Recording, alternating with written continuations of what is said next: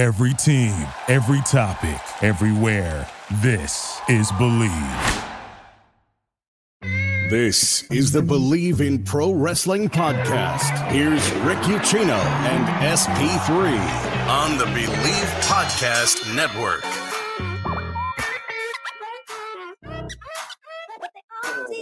Oh, yes, it is time to bask in the glory of just an incredible two hours of professional wrestling Wednesday night, start to finish. SP3, it don't get much better than what we saw on AEW Dynamite last night. From from Rampage that we from the Rampage that we saw on Friday to Dynamite that we saw last night. That is just three hours of incredible television that AEW has been able to put on over the last four days. And we got another hot hour for Friday night as well. So, like, yeah, I mean, this was just an exciting night of wrestling heading into the night with all the buzz and all the hype concerning Dynamite. And then for it all to deliver and then other things on the night to stand out. It just, it's just a fun time to be a wrestling fan when you have shows like we watched last night for Dynamite.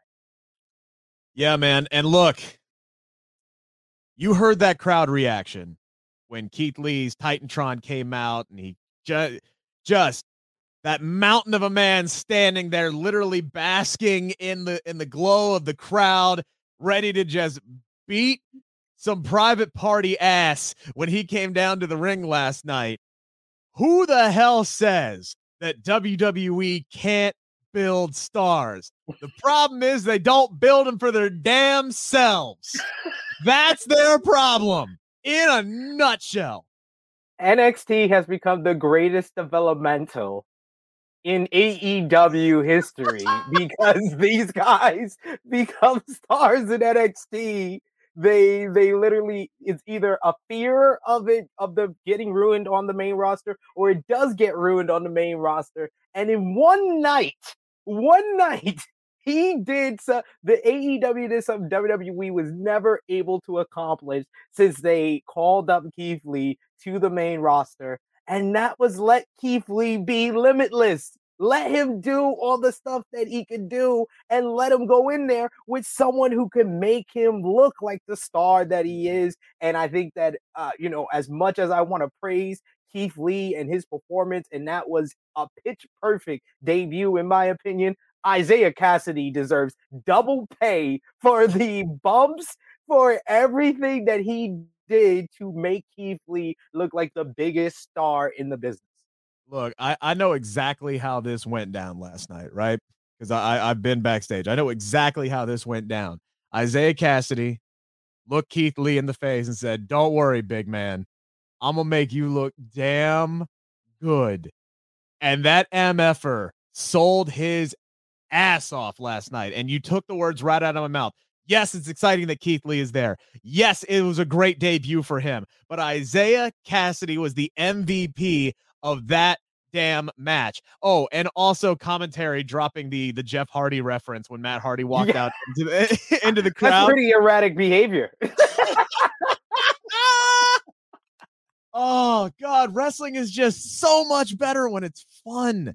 And that's what last night was from start to finish.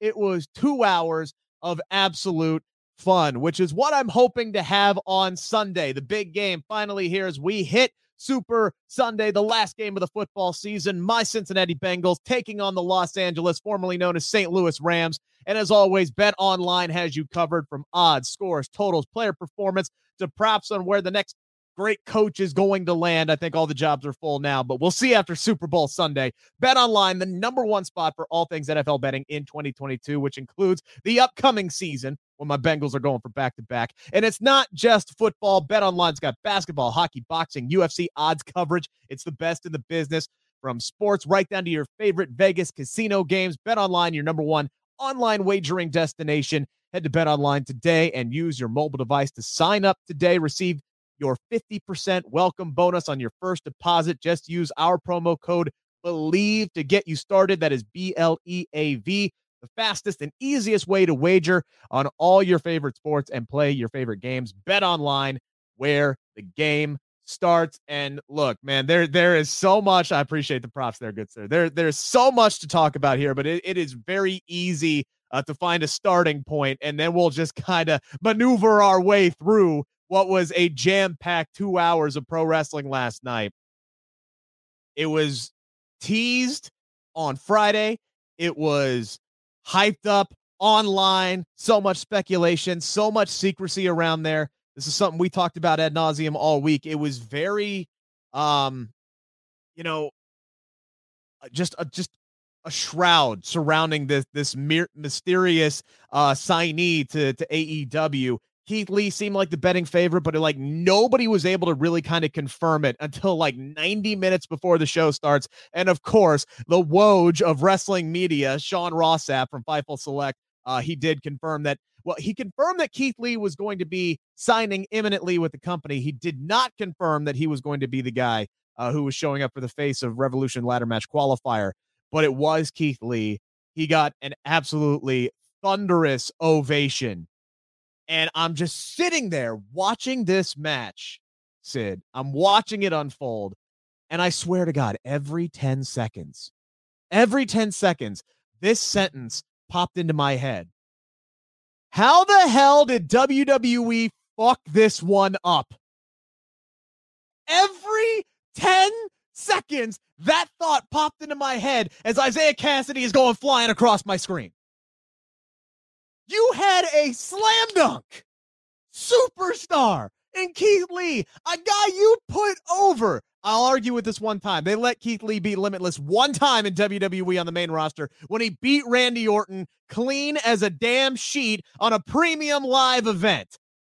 That was one after time. that was after he lost to him by disqualification on Raw. And Randy Orton night. Randy For Orton of that six minute match, Randy Orton was on offense for four minutes of it. So I wouldn't even call that them letting him be limited. They let him get a big win, but that's yeah, not letting him be. He wasn't he wasn't Keith Lee in that match. We didn't see any of the stuff in this Isiah Kassidy match in that Randy Orton match. Yes, I, it's Randy Orton, and he can't do it, or he won't allow him to do a lot of those things. But you can't say that that was limitless. He they never let him be limitless from his call up. They let him be limitless at Survivor Series 2019. They let him be limitless at Royal Rumble 2020. They didn't let him be limitless after he got called up. Yeah, there were a couple of times there where it's like it seems so clear and so obvious they were setting up Keith Lee to be one of their top guys for, for years to come. I mean, they they gave him the rub uh, at Survivor Series, you brought it up, you know, going toe to toe with Roman Reigns. They gave him the rub at the Royal Rumble when Brock Lesnar, just by sheer facial expressions, put over Keith Lee in a huge way. They have him beat Randy Orton clean as a sheet, and then all of a sudden he starts having the the health issue, issues, which were unfortunate. But I mean, a lot of us have been dealing with health issues over the last two years. All right, you can't knock anybody for that. Man literally almost died and it's remarkable that not only was he able to come back and, and, and survive that and be healthy, but he was able to come back and be a pro wrestler again.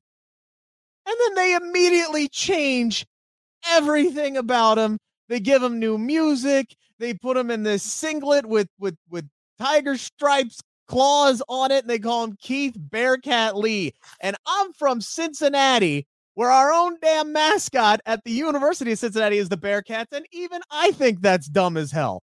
And then what? His first night back, he loses to to Karrion Kross, and then maybe they no, have like Bobby Lashley in his hometown. Uh, he loses to Bobby Lashley, but then he loses to Karrion Kross. Then he beats Karrion Kross, and it's just really confusing. And then he's off TV for a while, and then he's then he's released. And I just think back to that backstage segment that we saw with Keith Lee in the gorilla position talking to Vince McMahon, and Vince McMahon just looks like he's in awe of Keith Lee. It's like, my, my God, what, what are we gonna do with this big athlete? Apparently, it's absolutely fucking nothing because you had a, a tailor-made perfect guy for a main roster run in WWE, and then you start tinkering, you start changing, you start toying things, and they do the WWE thing where you try to fix something that ain't broke. And then all of a sudden, you, you fault that guy for not getting it over. And this is why I'm so concerned about Damian Priest, right? Again, another guy who's tailor made, and then they start tinkering and toying with it. And then if that guy doesn't get whatever shit that WWE gave him over, then all of a sudden it's that person's fault. That's why I'm so concerned about Damian Priest because he's starting to get the Keith Lee treatment. Tailor made guy, and then WWE lets him go. And instantly he is a fucking main event star in AEW on his first night. How did WWE screw this one up? And it's eh, I'm so fired up about it. And I've said the F word three times within the first 10 minutes of the show, which I have never done. So I got to click the explicit language uh, disclaimer when I post this podcast. I'm so fired up because it it hurts me a lot because I don't want WWE to be bad. And I don't think it's bad all the time. Do I think there are things that they could do a lot better, that they could try better with a lot of different people? Absolutely. Nobody's going to argue with that. But how do you constantly miss on home run talent like Keith Lee? It is amazing to me that they continuously do this.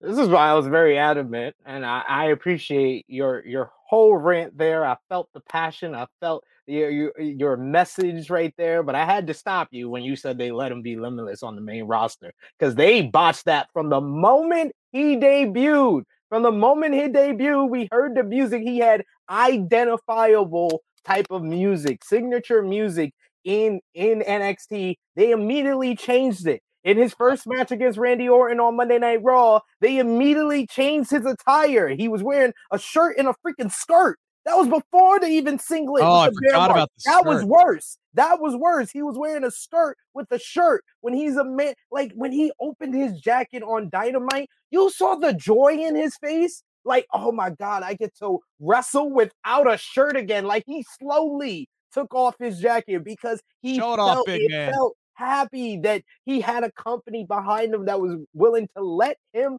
be him. The reason why WWE I have a lot of issues with them is because they have stuff that comes to them that just works. And sometimes they let it work. AJ Styles being the best example as of late of someone that they did that with. Kevin Owens is another example. The Kevin. Owens is is not that far off. It's a little bit more PG and a little bit cleaner than Kevin Steen, but it's not that far off from Kevin Steen. But then they have other things that come to them and they just want to ruin it. They just think that it's not as good. And before and with all that stuff that first happened when he got called up to the main roster, you also forget that Vince McMahon thought that he couldn't work for a big man. He thought him doing all the agile stuff, like the leapfrog and the and the springboard uh crossbody that we saw tonight. He thought that is not how a big man works in WWE.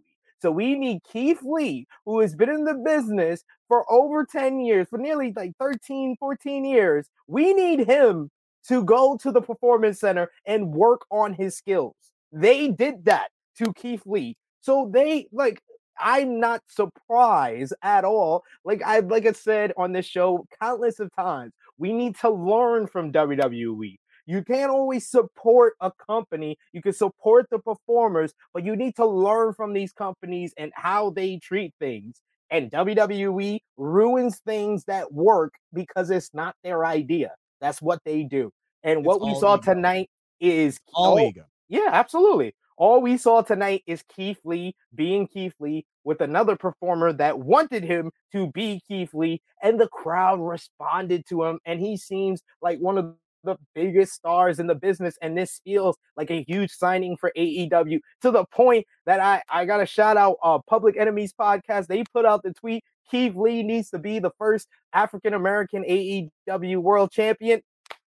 Sign me up. I am all for that. Give him all the titles, all the TNT title. Give it all to Keith Lee. I want to see him bask in the glory that is AEW. And I feel like this crowd and this company is going to embrace him a lot more than WWE did. I would love it if there was a shot of Keith Lee standing in the middle of an AEW ring, holding up the AEW world title and the TNT championship with confetti flying all around him, and they recreate that image from NXT. And he beats Adam Cole for the AEW world title. oh my gosh. Now it- that they do it on a rampage that's going against SmackDown. and it's pre-taped and somebody leaks out an image. No. Um Who was the person who leaked that? No, it's not important. It doesn't. Oh, it doesn't. that's uh, that's uh, the dude. That's the insurance policy for Grayson Waller on. uh on That's that NXT guy? the guy who lost his first match to LA Knight on NXT. All right, Yeah. cool, good for that guy. Um, I, I want to ask you a question about that uh, real quick, but I'll, I'll say I'll say this much because I've I've talked to people who are in the business about that whole sending all the big dudes back to the performance center thing. Um, I talked to some people who are in the business, and you know, their take on it wasn't as extreme as a lot of others were. It was, you know, a case of well, even NFL players practice every day, right? Even NBA players practice every day. Uh-huh. So yeah, they just they just sent some dudes back to to work on their shit, and they think that that that was kind of overblown. But yeah, you do get.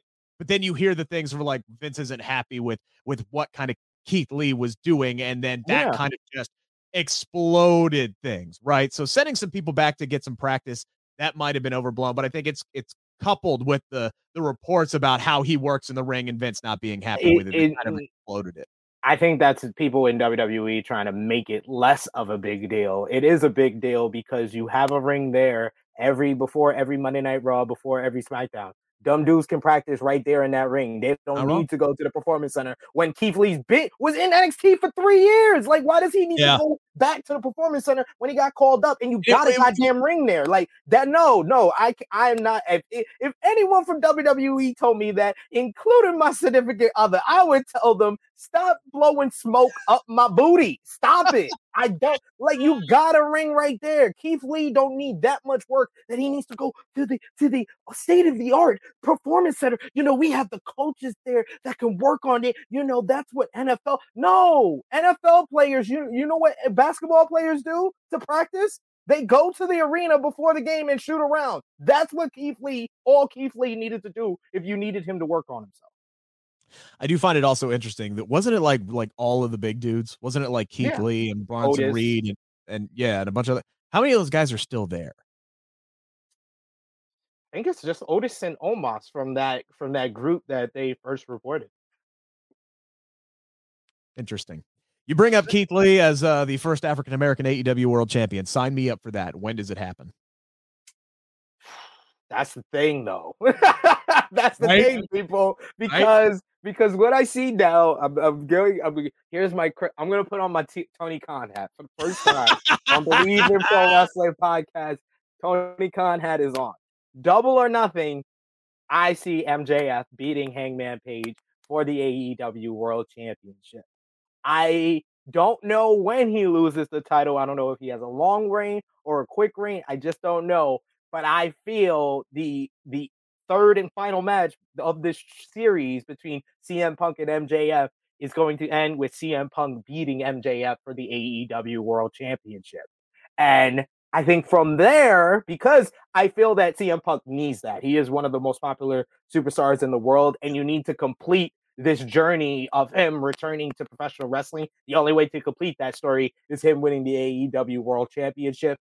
But you also have to complete the story that he started when he first came in. So I think he loses the title to Darby Allin.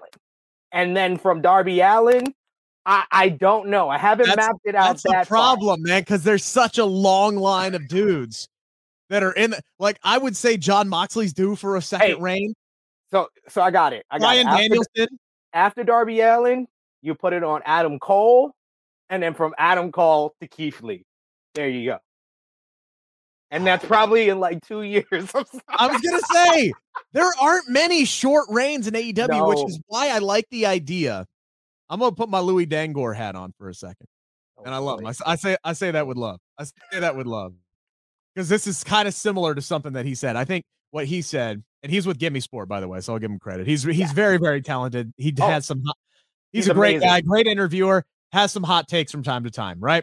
So his his grand idea was for Hangman Adam Page after this culmination of this two year story, right, of winning the AEW World Title, immediately dropping it like the next night to MJF. I think that's exactly what he said Yeah. that that should happen. Yeah. obviously that's a bad idea, but given who MJF is and what he has done over the course of his entire run with AEW, I like the idea of MJF beating Hangman Adam Page for the AEW World Championship and then getting squashed by Keith Lee on the following dynamite to take the title off of him. no, I can see. I, I that's why I said with MJF, I can see him having a short reign, and it would make a lot of sense for them to do the third and final MJF CM Punk match at All Out in Chicago, one year from CM Punk's uh, comeback match, and have him have his coordination there. That would make uh, full sense to tell like the complete story.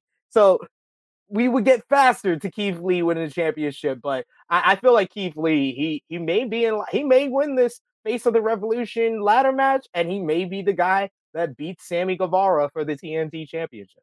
And then immediately afterwards, give me him and Miro as soon as he is healthy, and let's oh. effing go. Son. Big meaty men slapping meat.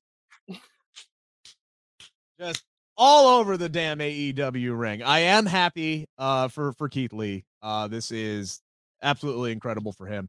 Um, you could tell he's happy. Now, uh, just bring in Mia Yim along with him, and uh, all will be right uh, with the world. Hey, we here at it. Bleav in Pro Wrestling Podcast want to make you guys some money. How about you invest in an exciting asset that has outpaced the S&P 500 by 164% for 25 years now? I'm talking about Art Bay Bay. Masterworks is the new investing app that lets you invest in blue chip paintings from icons like Picasso, Monet, and Warhol without needing millions to do it. Over 300,000 people have already signed up. Get priority access with our unique promo. Log on to masterworks.art slash bleav. That is masterworks.art slash B L E A V. You can see important disclosures at masterworks.io slash disclosures. And speaking of cash, baby, we are doing that giveaway. All right. All you got to do, go to my Twitter page at Rick Ucchino, the pinned tweet. It's going to be up there from now until March 6th, the day of AEW Revolution. Follow the instructions there and you could win, you could win upwards of $100 to shop AEW. You want that brand new MJF shirt that the chairman put up on the Titantron there? Free of charge on us. Take it. You want that hook shirt? Hooker stand up. Go get it. You can get them both. Whatever you want. As SP3, the number one hooker in these streets, stands up right there for those listening on the podcast. All you got to do, follow both me and Sid, subscribe to the Bleav in Pro Wrestling Podcast YouTube channel, and you are registered. We will make that drawing the day of AEW Revolution. Let's get started, shall we, SP3? It's time to answer the five count on the Bleav Podcast Network. Oh, yes. Again, a lot of hype heading up into this debut by Keith Lee. And I think it was started by Tony Khan setting out that forbidden door, that forbidden door tweet that kind of confused a lot of people. Jay White showing up, all of a sudden it made a lot of sense. So we got that. We got that. What if five minutes, right? We got that little appetizer of Jay White just showing up. And then a few minutes later, here's Bask in all of his glory. Keith Lee coming down to whoop some Isiah Kassidy ass. Again, a lot of hype coming into the show. Number one here on the five count. Did Tony Khan deliver SP3? 100%. Like he he delivered. He had two things that he said. Forbidden door and free agent signing and people it made people think that it was one in the same because he kind of made alluded that it would be one in the same but what he meant by one in the same is that it would be on one night and he did it again he did what he was able to accomplish at All Out 2021, which was deliver on the hype of that event by giving us Adam Cole and Bryan Danielson's debuts back to back. And this one was a little bit more subtle in the way they did it, especially the Jay White walking through the forbidden door. And I love the way they shot that just yeah. with him with his back to it. You see the switchblade symbol, you see switchblade era, and then him come in throwing uh, Trent Beretta into the truck and then looking at the former Bullet Club members, the members of the Elite, Adam Cole, and the Young Bucks. And then the promo that we got later in the night put a bow on this where I'm just very excited about that move. And then we've already talked about Keith Lee. So 100% Tony Khan delivered on tonight. Or yeah. And, I think the only people out there who would say no to this question are the ones that that had it in their mind that this was going to be like a Bray Wyatt or a Samoa Joe, or if you're yeah. for whatever reason just not a big fan of of Keith Lee, or you don't think he's a big enough name to deliver on all the hype that was built up. He absolutely is. And if you're one of these people who don't think that Keith Lee is as big as a star as he's going to be in AEW, it's because you bought too much into what WWE showed you.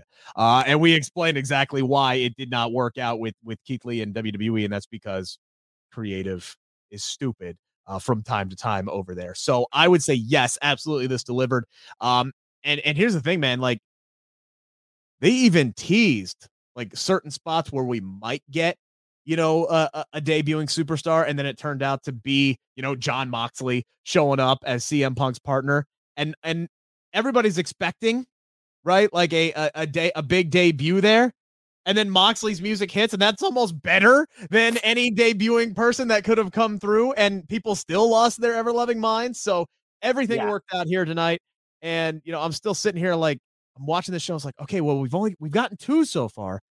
Could Athena show up at some point? Could Samoa Joe show up at some point? Could Bray Wyatt show up at the end of the night? You know, I like, was almost 100 percent sure Samoa Joe was going to be CM Punk's partner I, I, I, was like, I was like ready for it. I was feeling in my bones. But after you got Switchblade, after you got Keith Lee, it was like, can I really, can I really be greedy and ask for much more than that? And then we got that that matchup with Moxley and uh Punk. Oh my god, that was yeah. an absolute banger, just superb tag team wrestling. Um, we'll some there. of it, they, there was like some spots that were a little off, but that felt to the realism of the yeah. match. It felt like a struggle. It felt like both teams pulling out old school tag team moves, like FTR pulling out America's Most Wanted Death Sentence, and then Punk and Moxley pulling out the Doomsday device. That was just awesome matchup. That that I we're not talking about that yet. All right, that's number four. But uh, I'll say this much: my favorite part of the match came on a mistimed when Moxley got in the ring before the referee started the three count. And he just kind of paused and jumped really high in the air and dropped the elbow down to let the ref at least get a one count in there. Effing hilarious. But let's focus on the two guys who did show up tonight. And that's the other beauty thing because all those other names that we mentioned Samoa Joe, Bray Wyatt, anybody else, they could still be coming. You know, that yeah. that's that's the thing. This train ain't slowing down, which is exciting but again, also concerning because this goes back to what we talked about on yesterday's episode, which is there's only so much TV time. And that yeah. is a that is still a real concern for me. But Tony Khan explaining he sees that as more of a benefit. You want to go back and watch yesterday's conversation and explain that, please do so here on the Bleav in Pro Wrestling Podcast YouTube channel. But let's focus on the two guys who did show up last night. Number two here on the five count. Are you more excited for Keith Lee signing with AEW or for Jay White walking through the forbidden door?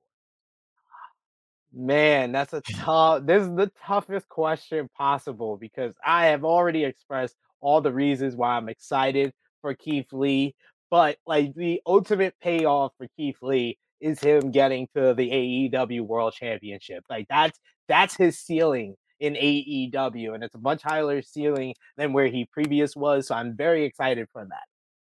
But my man Switchblade Jay White, like I feel like he was put in chronological in uh, uh, whatever the ice. They were he was like Captain America or Austin Powers since uh Wrestle Kingdom 15, where he cut one of the greatest heel promos, greatest one of the greatest post match promos ever after he lost to Kota Ibushi in the Tokyo Dome in the longest matchup in Tokyo Dome history. He cut one of the best promos ever. And everyone in the world was talking about where he would go. People were talking about him going to WWE, possibly signing with AEW, and then nothing happened. He then a few months later, he shows up in Impact. Everybody's talking about Impact. They're like, "Oh my God, Impact's gonna do the Bullet Club Civil War that we never got, we never fully got in New Japan or ROH." And you know, everybody was talking about AEW doing, maybe WWE would do it, but Impact yeah. was gonna do it. That resulted in absolutely nothing, ladies and gentlemen. So to see Jay White walk through the forbidden door here and then, like I said before, the follow up promo afterwards with Adam Cole revealing that he was the one that brought Jay White into AEW. Adam Cole that told Kenny Omega before he left, I got you. I got this. He has brought in Bobby Fischer to the phone. He's brought in Kyle O'Reilly. And now he brings in someone that is fully established as Kenny Omega's enemy. Not only his enemy, but the guy that really started the whole dramatic uh, departure and like ousting of Kenny Omega and the Young Bucks and the Elite from the Bullet Club. It was all Jay White. Kenny Omega, the, the problems were happening in the Bullet Club. To give y'all the story, if y'all didn't watch New Japan, problems were happening in the Bullet Club between Kenny and Cody. So Kenny said to bring the team together, he was going to bring in Switchblade Jay White. He had just came back to New Japan Pro Wrestling. He was a hot commodity. Switchblade Jay White responded with by getting given the Bullet Club shirt by laying out Kenny Omega and then taking the United States Championship. And then what followed that was Cody Rhodes giving him a, a crossroads, and basically the Bullet Club Civil War started. And then months later, after the elite get ousted from the Bullet Club, it's revealed that Jay White is the real leader of the Bullet Club. So it all started with Jay White. Why Kenny Omega is like persona non grata in the Bullet Club and New Japan Pro Wrestling. And now he's here in AEW just because of that long term story from there to now and what Jay White's arrival can potentially lead to. I'm more excited for Jay White walking through the Forbidden Door. This is why this man is on this show, by the way. All right. This this man is a full-time wrestling journalist. He he lives, eats, breathes, sleeps this shit. All right. It is 24-7 pro wrestling with this guy. And this is why I brought him along because I, the answer for this for me is Jay White. And that is no disrespect to Keith Lee whatsoever. I'm a huge fan of Keith Lee. I know what that guy can do. You know my situation.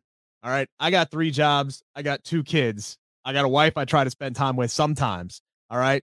I got a full time career outside of this. I can't watch everything. I just can't. And New Japan Pro Wrestling, I'm sorry. I need my sleep at three and four in the morning. I just do. Can't watch it. Don't even try. And that's not because I don't want to. It's just because I can't. I literally cannot do it. I know Jay White more by reputation than I have actually seen him in action. And I am very excited to get to watch this man do what he does so I can finally see it for myself. So that is why I am more excited to see Jay White on a time zone that fits my schedule and fits everything that we talk about here on Bleav in Pro Wrestling. And not only that, but there is so much as you as you perfectly laid out there there is so much layered story storytelling in all of this that could lead to so many different options. And you're talking about all of that stuff with the elite, Bullet Club, and everything going on there. And then all of a sudden, you can tie in the Undisputed Era as well and all the history that's going on there. Man, you could end up having three or four guys on each side all pulling at Adam Cole, trying to get him to align with them. It yeah. is you could have you could end up having like three different groups having a match for the rights to have Adam Cole be in their faction. And then he could just flip them all the bird and walk out and go no. win the AEW World title. the best thing about all of this is what Adam Cole said in the promo is we all took a vow. You remember when you're Bullet Club, you're Bullet Club for life. So he's really opened the forbidden door to the entire Bullet Club and he's also opened the door because AEW can't use the Undisputed Era and, you know, Paragon and all the stuff we've heard. Undisputed Elite seems like stuff they won't go to or stuff that just doesn't sound as good as Undisputed Era. Now you can have Jay White give Kyle O'Reilly and Bobby Fish some shirts and they will be the Bullet Club. And then you have Adam Cole feuding with Hangman Page, another former Bullet Club yep. member. I did know and that. You have everything that's happened before this at full gear. When Kenny Omega lost the AEW World Championship, it was his best friends, the Young Bucks, that gave Hangman Page the nod of approval after they denied him from coming down to the ring for his first shot at the AEW World title. They gave him the nod of approval before he finally won the title. And now their boy is going after the title their boys brought in Jay White. We could potentially see this this all causing Cole and the Young Bucks to split, and we can get Jay White, Adam Cole, Kyle O'Reilly, and Bobby Fish on one side versus the reunited elite Kenny Omega, Hangman Adam Page, and the Young Bucks. Oh, I'm just like the possibilities are endless. I'm just excited for it. The the only thing that can make this better is if somehow they could get Finn Balor involved. Like that, I think that's like the only thing that could make this even better because Finn Balor's another one of these guys that ain't doing a damn thing on Monday. I, I know he's out of I know he's out of the country. He may have requested time off. That's why he wasn't at the Rumble. I don't know. But last time we saw him, his shoulders were flat on the mat. He was losing to Austin Theory. Getting getting he was basically getting selfied uh, by by Austin Theory. That's the last time we saw anything with with Finn Balor after I got really excited that they might be putting him back in the main event scene when he was taking on Roman Reigns. Silly me. But anyway, he lost to a turnbuckle.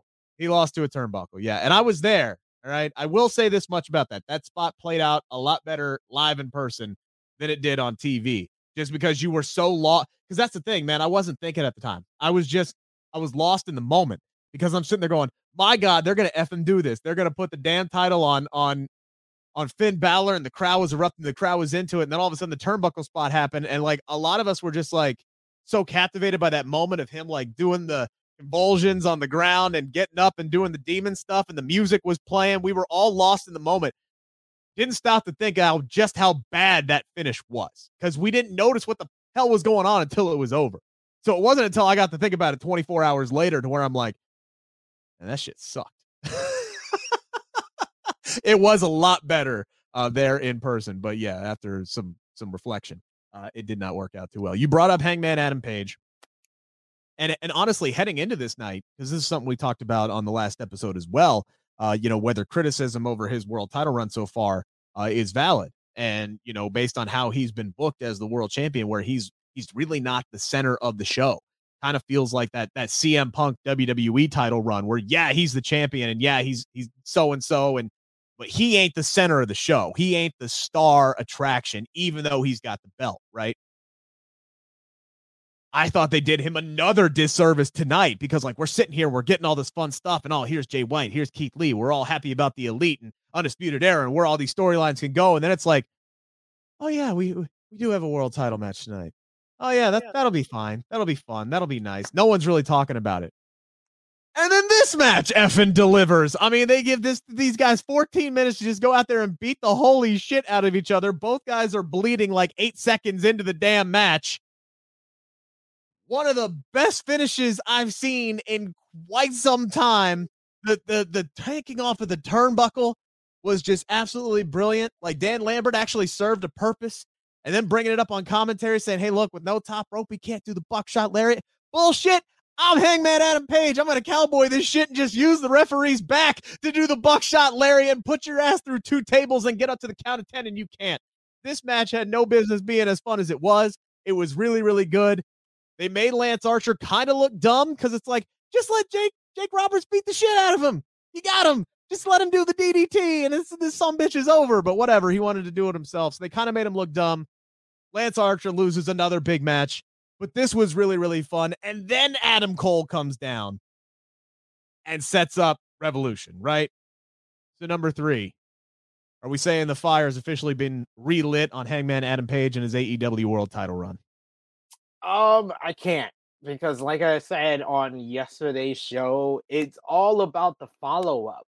Like he's had three defenses and all of them have delivered. The the hour long match with with Bryan Danielson told an incredible story. Their rematch was I felt was even better in less time in just 30 minutes. They had an absolute banger at the start of the year. And then this one just if, if it's an AEW world title match with Hangman Page, you know he's gonna bleed. But also yeah. Lance Archer bleeding just added to this, and you just felt more into it, more invested into what was going on. You, I mean, I don't think too many AEW fans believed Lance Archer was gonna win, but man, did they take you on a ride before the inevitable finish? So that yeah. I, that that blackout bump on the steel steps was nasty. Dude, I, I had a Britt Baker moment. I had a Britt Baker moment. I literally just sat there like, oh my god, for like three minutes. Yeah, yeah, like, I that was, was I, nasty. That was nasty.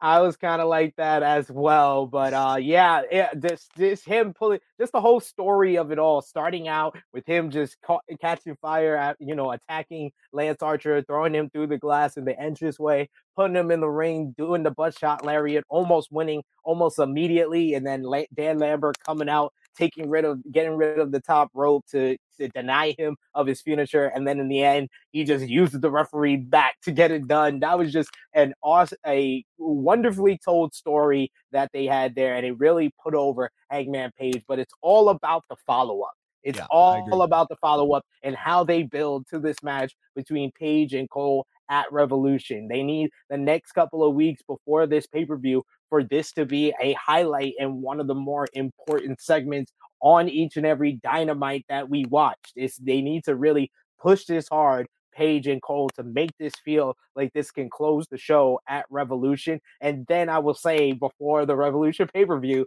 that Hangman Page's title run has caught fire. Yeah, I'll say I, will agree with you. I'll say right now, right, like you're trying to get the campfire started.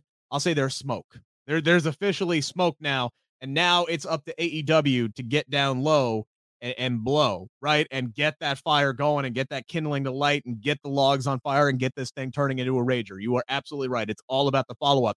The path is laid before you because you have all the history there, right? With with the, elite and everything going on there. So Adam Cole, Hangman Adam Page, that should be a, a no brainer build. Should be a lot of fun. Should be a fantastic match at Revolution. You could take that for several weeks, still have Hangman get over, and then yes, right around the corner you have MJF ready to go. Yeah. He's got a rematch with CM Punk down the line. Where they have him lose that? I don't know if they can have him lose that match if he's going to be next in line for the for the AEW World Championship. So that's going to be kind of an interesting, you know, situation how all think, of this is going to play out over the next few weeks.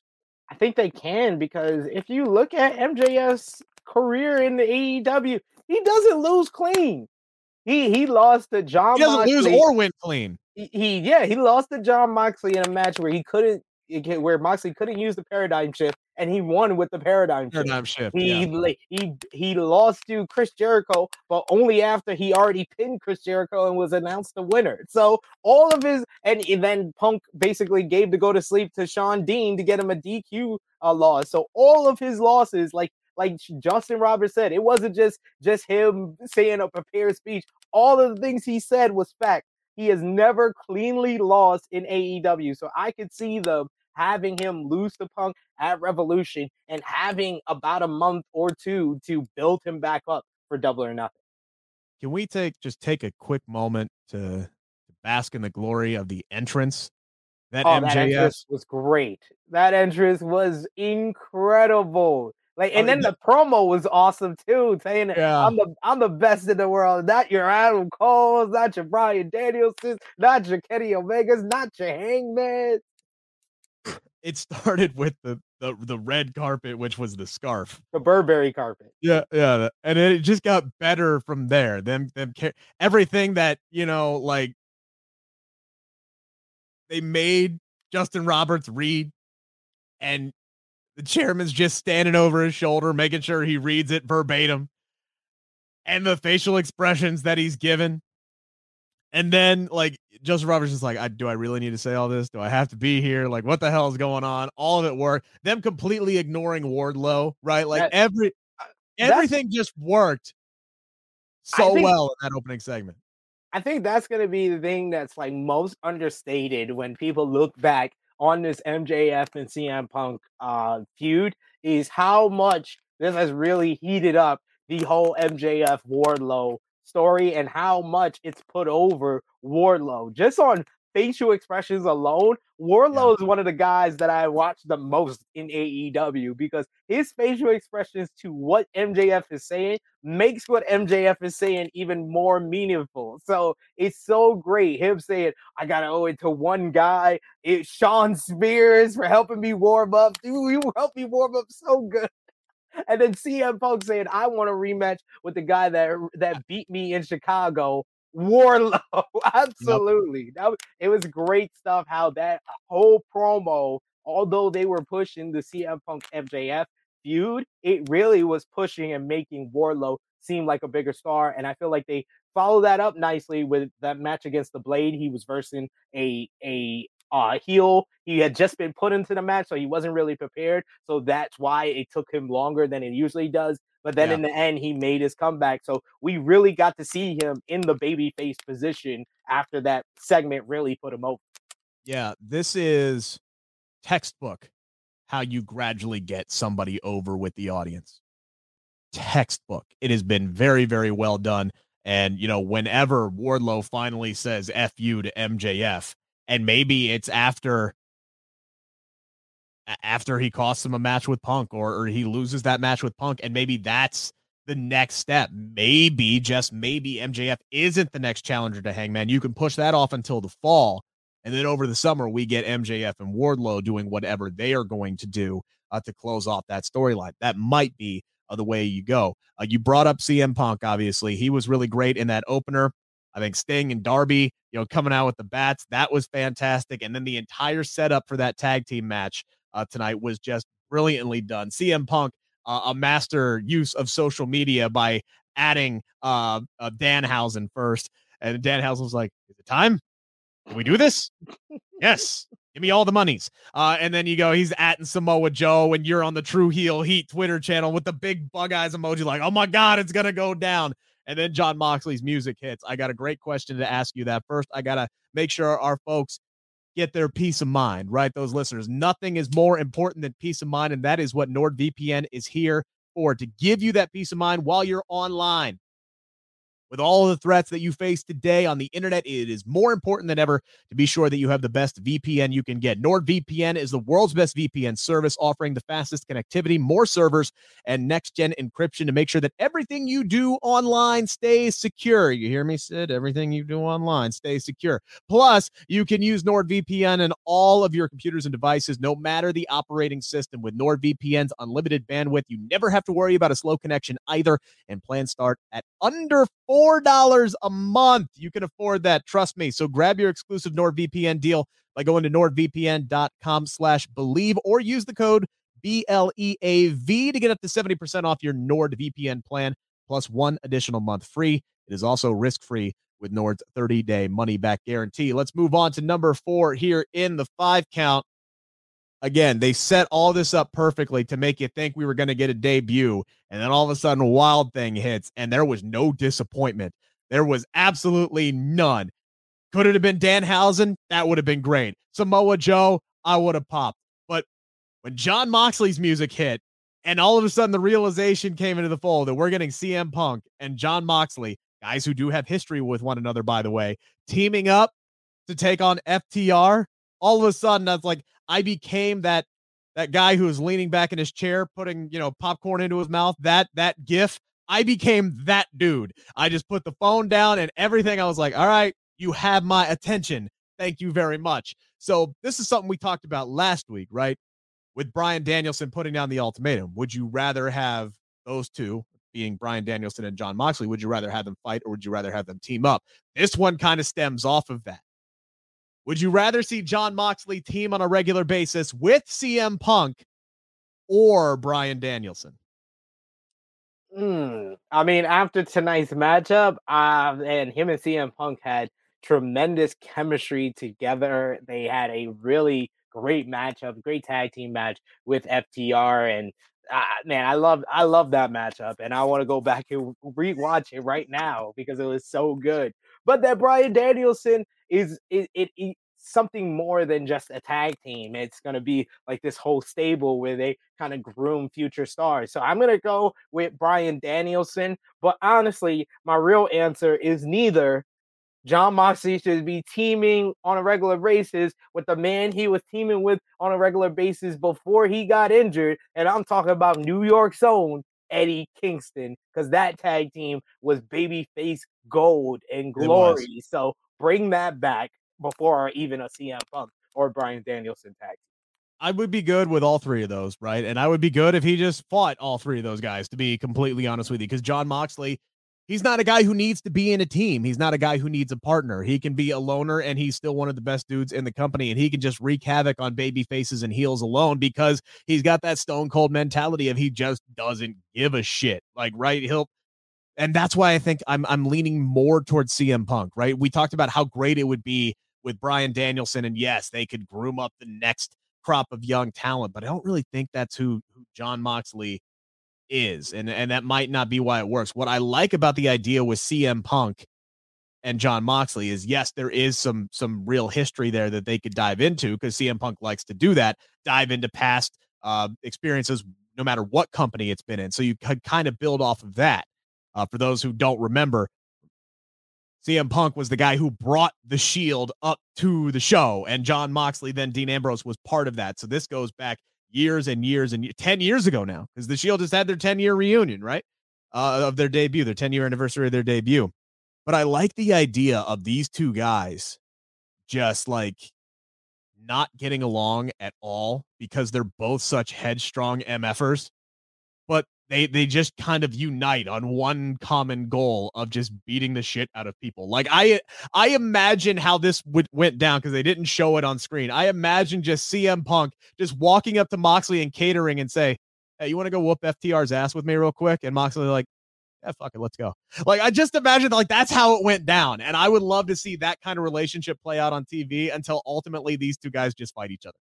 Like that, oh. I I and I think that's why I would lean more towards CM Punk here that's definitely a match I, I want to see, but I go more with Danielson because Moxley has in fact proven that he is that type of guy that wants to groom the groom the future because he even did that in AEW already. His whole entire feud and series of matches with Darby Allin was about him seeing himself in Darby Allin and making him and bringing him to the point where he can get to being Moxley in the future. So he's already shown that, and I think that's why we still haven't got an answer to Danielson's proposal is because he's actually thinking about it. Right, and that, but there is also, uh, you know, that promo that he cut, you know, before he went off to to to rehab was talking about how now he has a kid, he has new priorities. What those new priorities are, we don't know. He doesn't give a crap about the EW World Title. He doesn't give a crap about this or that or the other thing. He's focusing on his family and what's best for that. So who knows what those new priorities are are, are going to change and align uh, for for Jon Moxley. Either way, there's fun options. Again, that's like the theme of this show, right? Is this was so much fun there's so many options as they could go. There's so many people that they can highlight and build and just showcase. AEW's firing on all cylinders right now. Absolutely, they are. Are they a perfect company? No. And we and we have talked about them and we have critiqued them before. So if you're listening to this podcast, right, if you're one of the WWE faithful, just go, well, why don't you rip these guys? We have before. Believe me, we will do it again. But I do kind of want to do one quick fun conversation, kind of putting WWE and AEW against one another. Quick story time with Rick Ucchino, baby. Uh, I'm at work today, my day job, and one of my coworkers, Sarah. So uh, shout out to um, shout out to her. She started talking to me about pro wrestling, right, and just asking me basic general questions because she doesn't watch it. Like what are they actually called? Are they called matches? Are they this that and the other thing? Or is it predetermined? She's like bare knuckles doesn't know a damn thing about pro wrestling. Like getting it confused with with ufc and you know like olympic wrestling does not know a damn thing about it and i'm trying to you know tell her the basics and explain this and you know i'm sitting here going through all this stuff telling her who brock lesnar is and bobby lashley is and all this stuff and you know she gets to the point where she's like man i think i want to start watching that i want to give this a shot and i'm like all right, well, you know, Raw's on a Monday, right? And you watch The Bachelor, so I don't know if that's going to work. But anyway, my suggestion to her was if you're going to start watching a show, because it's so hard to kind of get into it, right? It's like trying to watch Days of Our Lives now because there, you can't get caught up on everything. You can't get caught up on anything. You just kind of have to mm-hmm. dive in and and pick up as, as as you go along.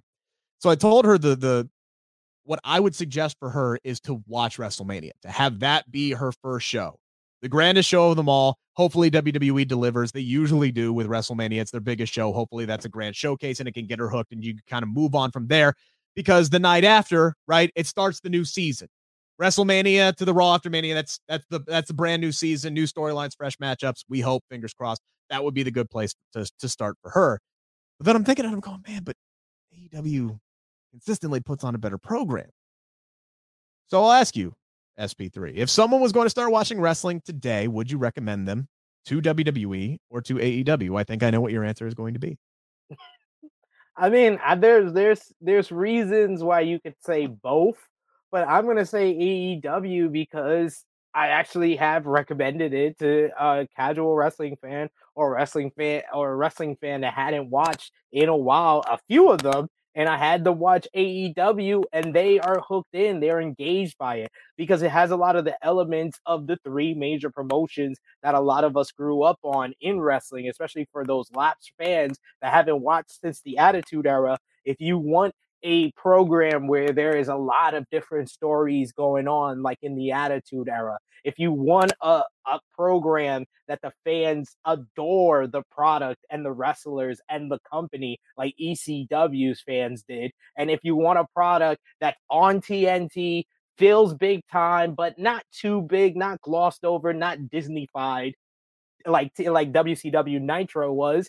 That's all AEW Dynamite. They check the boxes in yep. all of that. So when I tell new wrestling fans to watch it, they're directly engaged. They might not know everybody on the show, but they are very much into the show because they see the fans are into it, they see the performers are into it. And I mean, if you go on social media, some fans are a little bit too into it and will no. ruin the experience. But no. if you just keep it into the nutshell of just watching the program, AEW is significantly more exciting and fun to watch than WWE. So if it's an if it's someone that's just gonna start watching wrestling, I'm gonna suggest they watch AEW before WWE. So to me, it all depends on the type of person that you're talking to.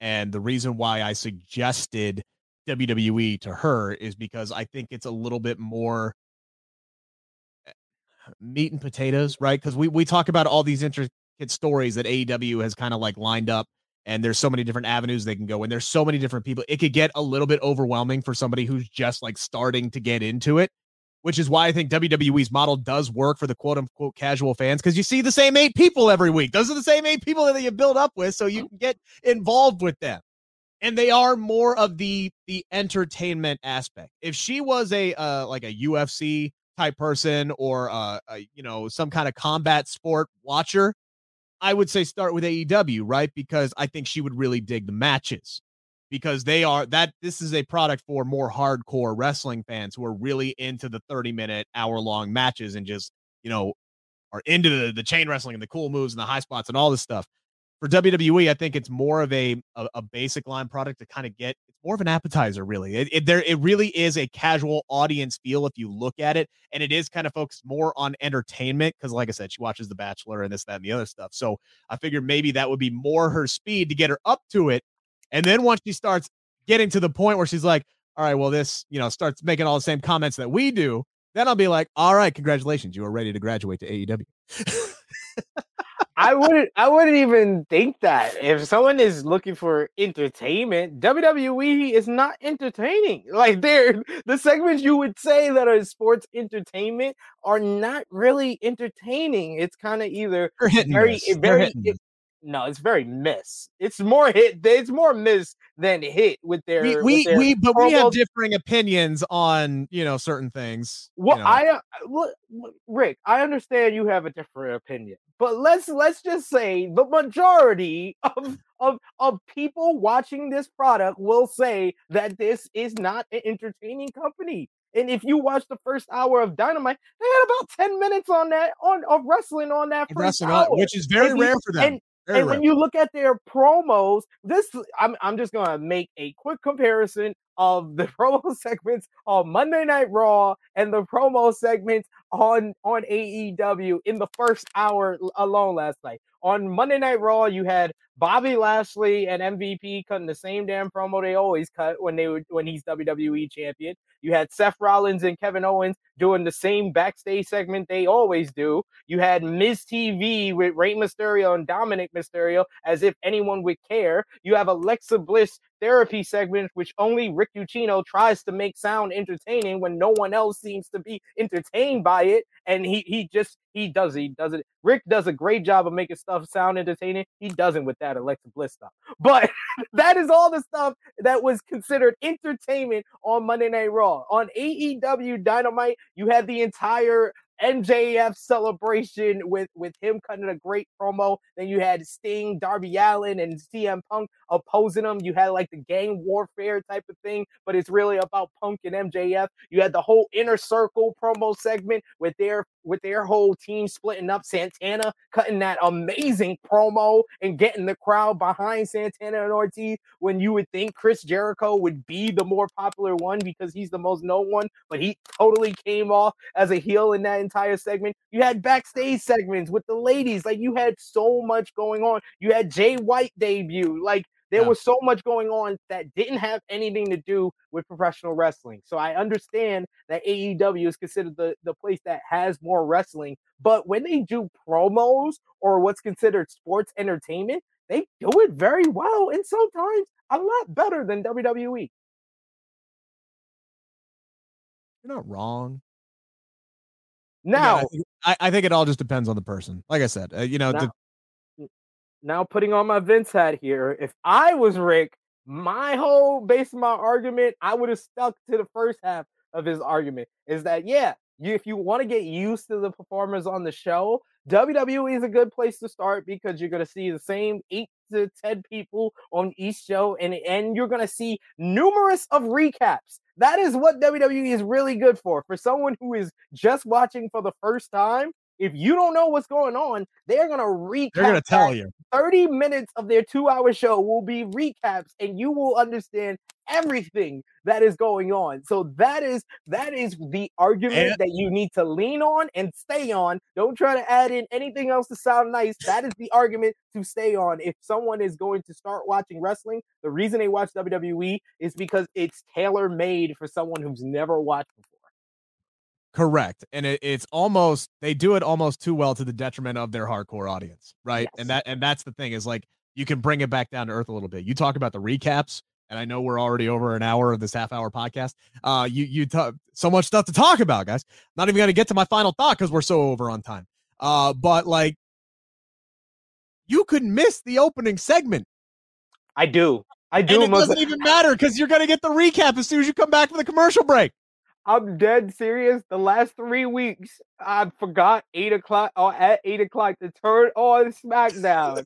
and I turned it on like 805, 810. One time I no, it was Raw this week. I turned it on at 817. And all I missed was the was the the the quiz bowl, which was entertaining, but really it was like it was like, man, I could rewind this while they're doing one of those recaps, and then by the before the end of the show, I'm gonna be back on time. And with SmackDown, it's I literally miss Roman Reigns' entrance. I was gonna say that is exactly where I was gonna go. SmackDown, if Roman Reigns is kicking off the show, you don't have to turn that some bitch on until 8:10.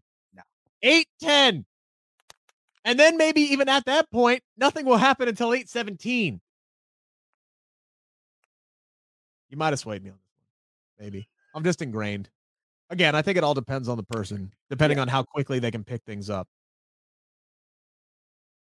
I just want to do a shout out to AQA real quick. That was my final thought. We don't have a whole lot of time to get into it. I thought her match with Jade Cargill got lost a little bit there at the end, but I'm officially an AQA stand account. I think she, I, I knew a little bit about her before I saw her on AEW last night. I thought she did fantastic. Surprised they gave her the offense that she did against Jade Cargill. I thought this was one of Jade's better matches until it just some kind of mistiming there at the end and it got a little bit sloppy. But then Jade hits her with a tour of the islands, which was fantastic.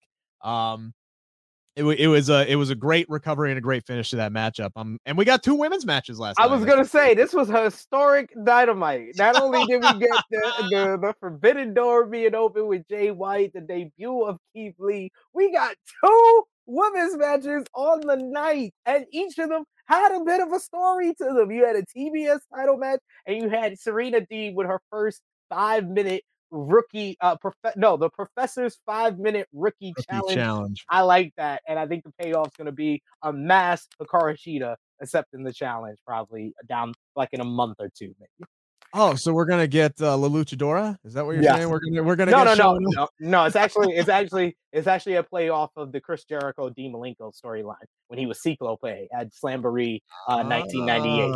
That's the better version you. of uh, what WWE version. tried to do several times, several times. We appreciate you guys listening to all one hour and four minutes of this half hour podcast. But damn it, man, when wrestling is fun, it's just fun to talk about. Again, if you like what you heard, give us a thumbs up, comment on us, tell us how good we're doing. If you think we suck, tell us what we could do better. We won't read them anyways, but it doesn't matter. But just go off in the comment section, whatever. The engagement helps us out. Hit the subscribe button, turn the notifications on, do all of it and again, follow us on Twitter as well and retweet my pinned tweet on my Twitter yes. page, and you're registered to win guaranteed $50. If we get to 500 subscribers by March 6th, I'll double it to $100 to shop AEW. So do Ooh. it. Get the money, ladies and gentlemen. It's a great time to believe in pro wrestling. And check out True Heel Heat 162 this Saturday, 11:05 a.m. Eastern Time. Subscribe over there because we got Who's a big, we got a big special guest in celebration of his Bengals being in the Super Bowl. We got the one Cincinnati and only the, the number one person on the Bleav podcast, Rick Ucchino, as our special guest, and we're gonna have the first ever unsanctioned trivia battle special Valentine's Day predict uh, version of it. So check it out. True Heel Heat 162. This Who was Lana and Liv Morgan? Wait, what was that? Was that the question? No, sorry. Anyway, maybe that maybe that might get brought up. Perfect. we appreciate you guys. This has been the Bleav in Pro Wrestling podcast brought to you by BetOnline. Thank you for listening to Bleav. You can show support to your host by subscribing to the show and giving us a five star rating on your preferred platform. Check us out at Bleav.com and search for B L E A V on YouTube.